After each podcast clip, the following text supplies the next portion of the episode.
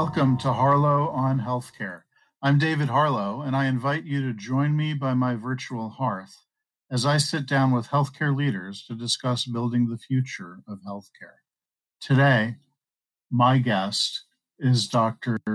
Tim O'Connell, who is a practicing radiologist and the CEO of emtelligent, a natural language processing company active in the healthcare field.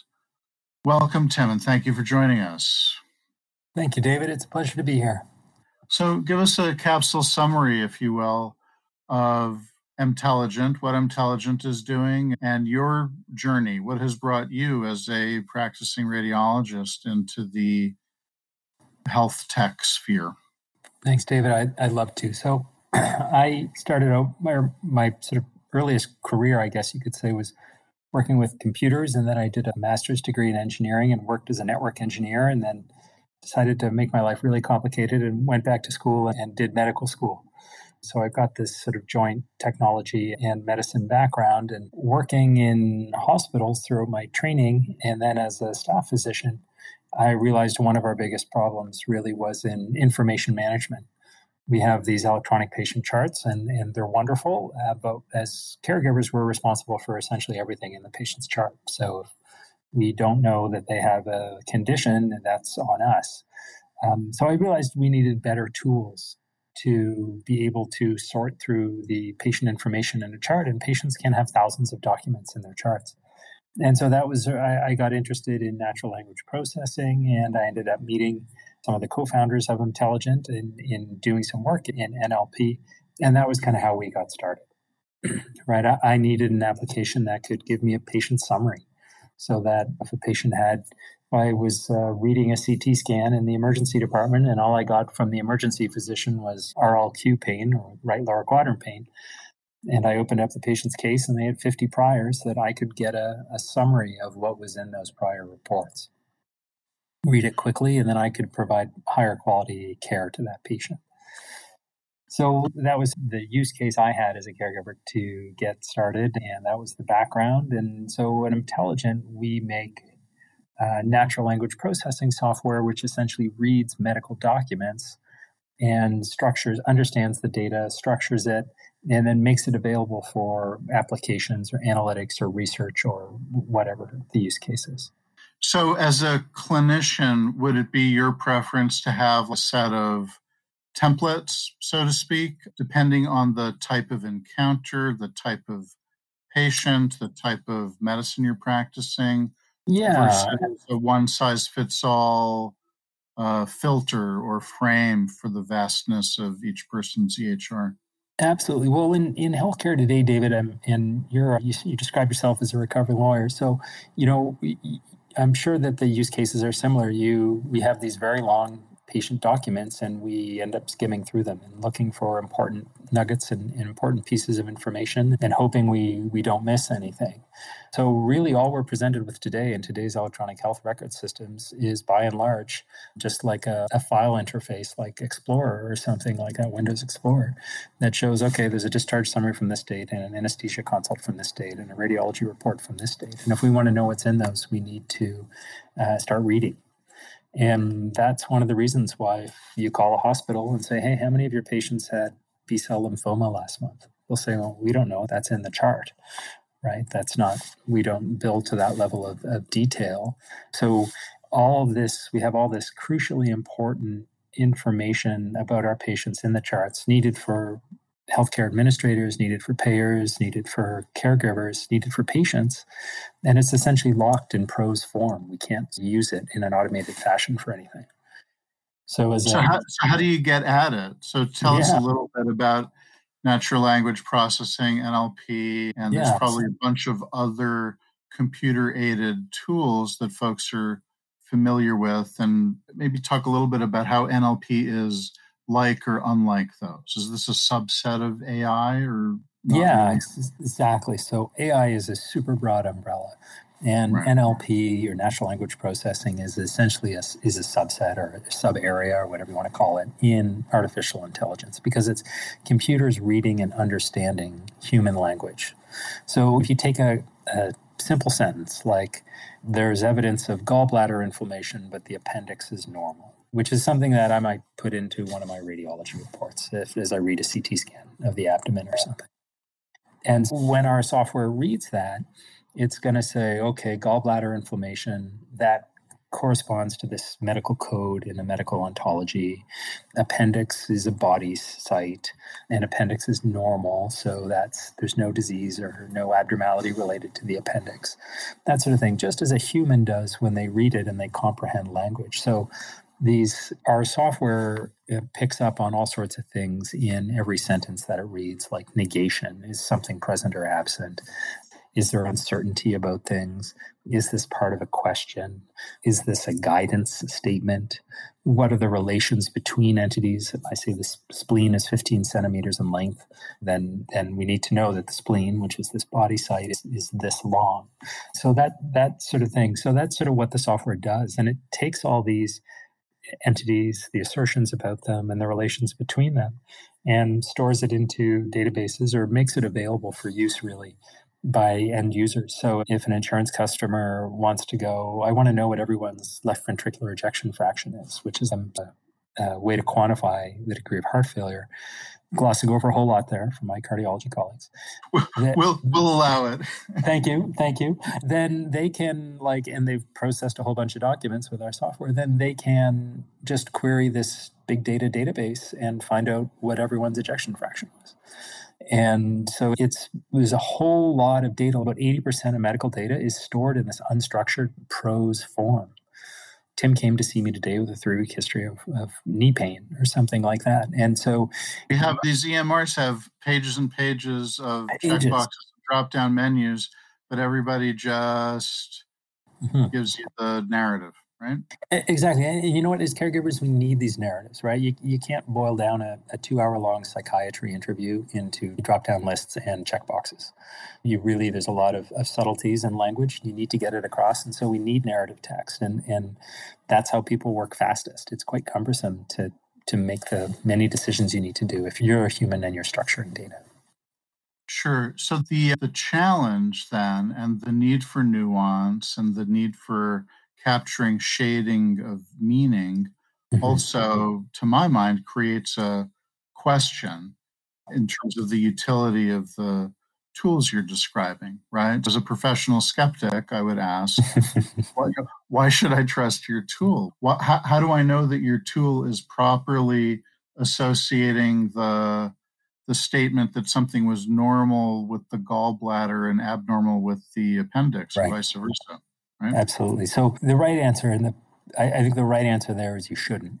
And right, because honestly, as a physician, you need to be mistrustful of everything you read in, in the chart and everything and you need to, and if stuff how we often make clinical discoveries about our patients is that something doesn't add up so when i say that you shouldn't trust us it, I, I do mean it half jokingly but what our software is is it's completely explainable so when we structure data in a sense, saying the gallbladder is this and the appendix is that, we reference everything back to the original sentence with character offsets and the words that were used in the sentence and this sort of thing. It's not just a magic black box that says, oh, you know, we made this decision.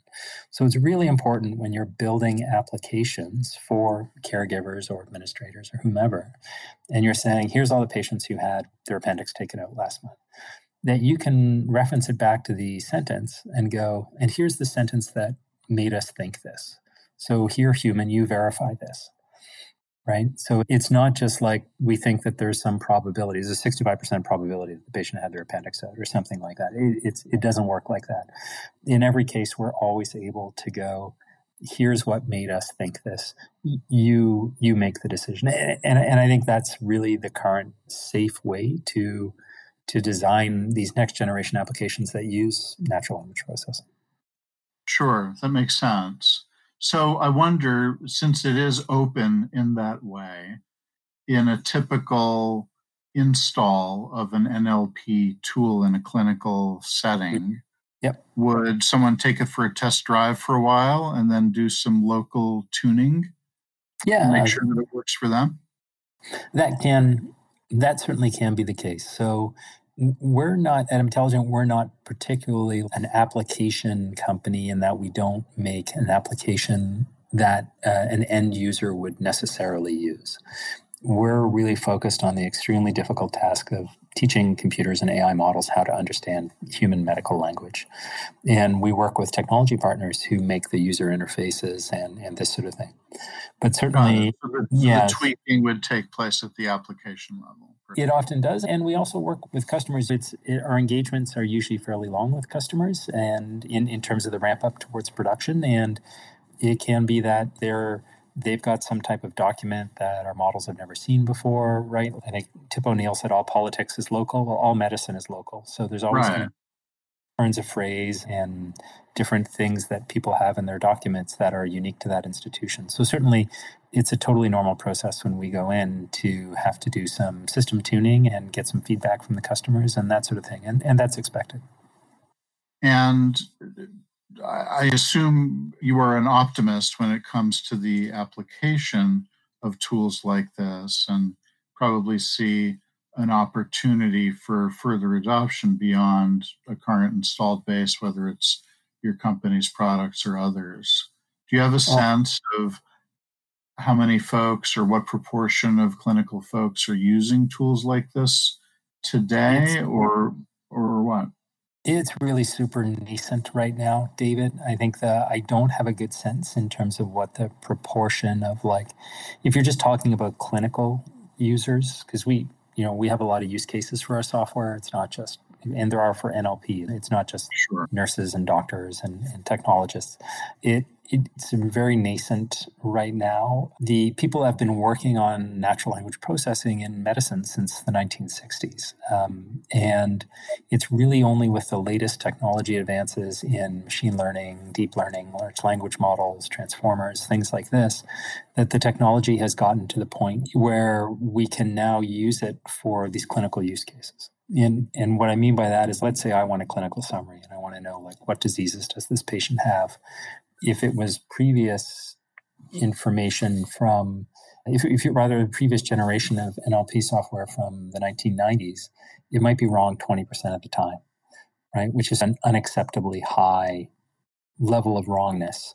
We regularly see accuracy rates with our own software and in this field of greater than 99% for things. So again, it's still really important to have these presentation states to the end user to say, hey, here's what we found, here's why we think it, here's the source document, whatever you verify. But when it's it sort of achieves this level of accuracy is when you can start using it clinically. So it, it's pretty, pretty new right now. If you're just tuning in, this is Harlow on Healthcare coming to you on Healthcare Now Radio. I'm David Harlow, and my guest today is Dr. Tim O'Connell. CEO of emtelligent.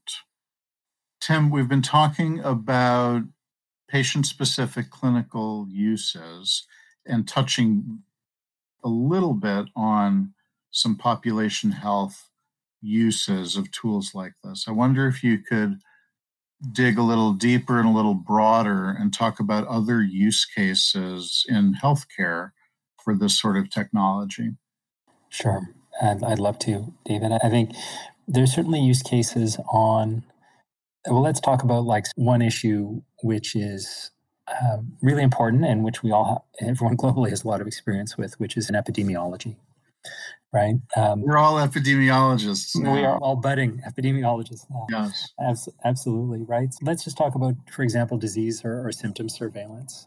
So you can imagine in a big city how many people on a given day go to their family doctor's office or a primary care clinic and complain that they have symptoms of an upper respiratory tract infection or a lower respiratory tract infection, right? Cough and fever, right? That can be the sign. If there is a particular spike in that and it's above beyond so many standard deviations of normal, that could be an indication that there is a respiratory illness outbreak there's another serious viral illness that's starting. And we should be using things like natural language processing to go through clinic notes from primary care clinics to do this type of infectious disease surveillance. And we're not doing that today. So that's one potential use case for things like natural language processing. It's a very specific use case. But also, to a large extent, a lot of our healthcare systems right now today, they're run based on fairly coarse metrics about system performance. A lot of using a lot of very structured data around times, like what time did the patient get to the operating room, what time did the operation commence, what time did it complete, what time did they leave, this sort of thing. But we're not collecting a lot of data on clinical performance because it's so hard to get at because it's captured in prose. A lot of things we could do, we probably would do differently. We would assess quality differently in our healthcare systems in terms of the care delivered and patient outcomes if we could do widespread analytics on what's in the patient chart. So that's another good use case for natural language processing. And you can imagine, just based on those two things, you can imagine if you're a government wanting to know about population health, if you're a large payer wanting to better assess risk, wanting to give better discounts to your uh, patients or make sure you're receiving appropriate remuneration for very high risk patients, things like that. Right now, there's a, a real dearth of clinical information being transmitted from producers and consumers within the healthcare environment. Tim, in your first couple of examples, you were really talking about the distinction between quantitative data and qualitative data and describing these tools as things that allow us to tap into qualitative data in a, in a way that we haven't been able to previously, or at a scale that we haven't been able to previously. I guess the question is are we do we have confidence in the ability to analyze the qualitative data or the free text data in a way that can yield actionable insights yeah, I think I think it is a nascent. I think it's again a thing because we've never had this data before, in a large extent that we're uh, we're learning how to do large scale analysis of it, and it should be evidence directed. We should not just be analyzing data and making assumptions with uh, being able to further analyze the data and back up those assumptions that we're seeing in the data and those patterns that we're seeing in the data. I don't. I wouldn't use qualitative versus quantitative. I, I, don't think that's applicable here. I think if someone has has had their appendix out, that's a quantitative data point. It's a it's a one, not a zero.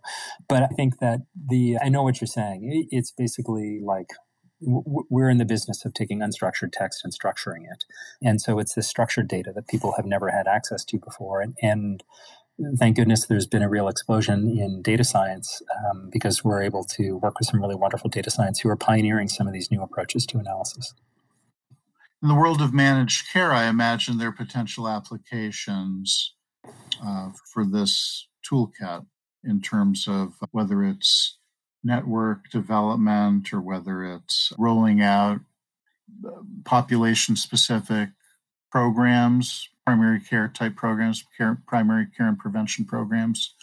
Oh, yeah. Um, have you seen that happening? Do you see the opportunity for that to happen? I think there's a definite opportunity for it to happen, David. I'm not sure that, I think right now what we are seeing in a lot of use cases is people are interested in adopting the software primarily around use cases that are directly tied to things like remuneration because it's a totally new field. It's a new type of software. It hasn't been used before. People want to know if they make the investment in it, is it going to either directly save them cost or is it going to directly help them increase profitability? So I think that there's a lot of use cases that are focused on remuneration right now to ensure that, for example, medical coding is appropriate. And, and sure, that, so something is coded accurately to make sure that whatever yeah. reimbursement is available gets collected. One hundred percent. So there's a lot or, of or uh, or assigned to a particular provider in the case of a value based system.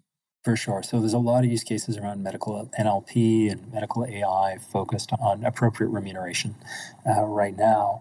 But I think that we're going to be, and certainly we've had lots of conversations with customers about new types, uh, or rather using data sources that they've previously not been able to use, such as chart data, such as home care visit data, things like this, to ensure that the right patient's getting the right care at the right time right? And that, that when the patient is ready, they're being transitioned from a hospital to a, a long term care facility or from a, a long term care facility to home or, or whatever that use case is. There's so many different use cases for this. So what I hear you saying there is perhaps tell me if I'm stop me if I'm overstating this is a more holistic view of a patient, right? It's yeah. not just a snapshot. Oh, you're within my four walls. We took out your appendix. Exactly. And that's really, I think, one of the many complaints that, that patients today have about the healthcare system is it can feel that as soon as they're out of the walls of the building, that it's somebody else's problem. And I think we do need better care coordination. And I think NLP will be one of the technologies that enables better care coordination by giving everyone involved in that patient's care a 360 degree view of that patient right? So that, that people delivering care directly or administrators responsible for care delivery are able to know who their patients are and respond to their individual needs. Sure. And, that, look, that's a recurring theme and recurring problem, not my patient or not my problem. Yeah. And if there is the opportunity to have a more holistic view and the ability to dig deep easily, then we can maybe step away from that as long as we have appropriate compensation systems in place so that people are incentivized to yeah. use the tools, right? Absolutely. So, yeah. Right. The, the system is the system, and humans are humans, and so we need to, we do need to properly incentivize people to do these things. Great. So I'm wondering, we we skirted around the issue a little bit, but I wonder if you could address even more directly our current state of affairs in the world. We are in, I hesitate to say post pandemic, but maybe post pandemic, or if not the new normal, then what I would call the next normal until the next normal after that comes along. Yeah. Have you seen any particular new lessons learned in the course of the pandemic that are applicable post pandemic? Well, I, I, think I think everyone has in healthcare. I mean, I, I, think if I put on my radiologist hat, I think we've learned a lot about respiratory illness, about respiratory isolation, proper isolation for patients, what the meaning of airborne versus droplet precautions, and the division between those two, and all sorts of things like that. I think the healthcare system has just learned an enormous amount. Um, about caring for patients with respiratory viral illnesses. I think that one thing that the healthcare system has learned is the importance of resiliency. And I don't think I don't I think that people gave some thought to it before, but I don't think we've given a lot of thought to it before. When I worked as a network engineer, for example, one of my customers was a really large bank, and they were legislated to, and they did maintain enormous infrastructure around resiliency. For example, they had like backup data centers that had to be geographically separate and live connections between the data centers, fiber optic cables, all this sort of stuff to be able to have resiliency in case a, a, meteor or other natural disaster took out one of their data centers, that their customers would still get access to their money. And I think a lot of things in our healthcare system have not been designed with a lot of resiliency in mind. And so I think that one of the things we are going to see more and more of in healthcare, particularly around uh, new applications like artificial intelligence, is some very thoughtful approaches to how do we implement this in a resilient and safe way. In other words, if we develop new workflows where care decisions are being made by AI software, and that AI software breaks down for some reason, what happens to the patient? So we're learning, we're bringing process control and process engineering into medicine in a way we never have before. Before it was all a lot of, well, that's how it's always worked, right? The doctor sees the patient and then the doctor refers and then the patient gets a test and then the patient goes back to see the doctor. And now with all these AI technologies, we have an opportunity to re-engineer these processes. But what I think the pandemic has taught us is these processes need to be resilient and safe. And what do we do when the process breaks down? Okay. And Tim, to wrap things up, I wonder if you would either extend that thought or maybe go down a different path and think about this. If you were to wake up tomorrow and find yourself five years in the future, what's one thing in healthcare that you would hope or perhaps expect to find has changed drastically? I think the thing that I would want with my clinician hat on would be that we have the tools to do our jobs properly. And by do our jobs, I mean to know our patients, right? We're seeing a lot of people move into part time work. We're seeing a lot of physician burnout. We're seeing a lot of, see, in the doctor patient relationship. And when I go in to do a biopsy on a patient, I want a good clinical summary of that patient so I can be sensitive to their cultural background and their healthcare situation and financial situation and their needs and everything. And I don't have any tools to do that right now, or I have very coarse tools that take me a very long time to use. So I think five years from now, I would love for us to be using new technologies like NLP and artificial intelligence to help us get to know our patients better, to deliver more personalized care. Well, something to hope for and strive for. Thank Absolutely. you very much for joining me today. It was a pleasure, David. You've been listening to Harlow on Healthcare. Join us at healthcarenowradio.com. Let's continue the conversation on building the future of healthcare together at hashtag Harlow on HC. I'm David Harlow, keeping the fire going and holding a seat open for you. Until next time.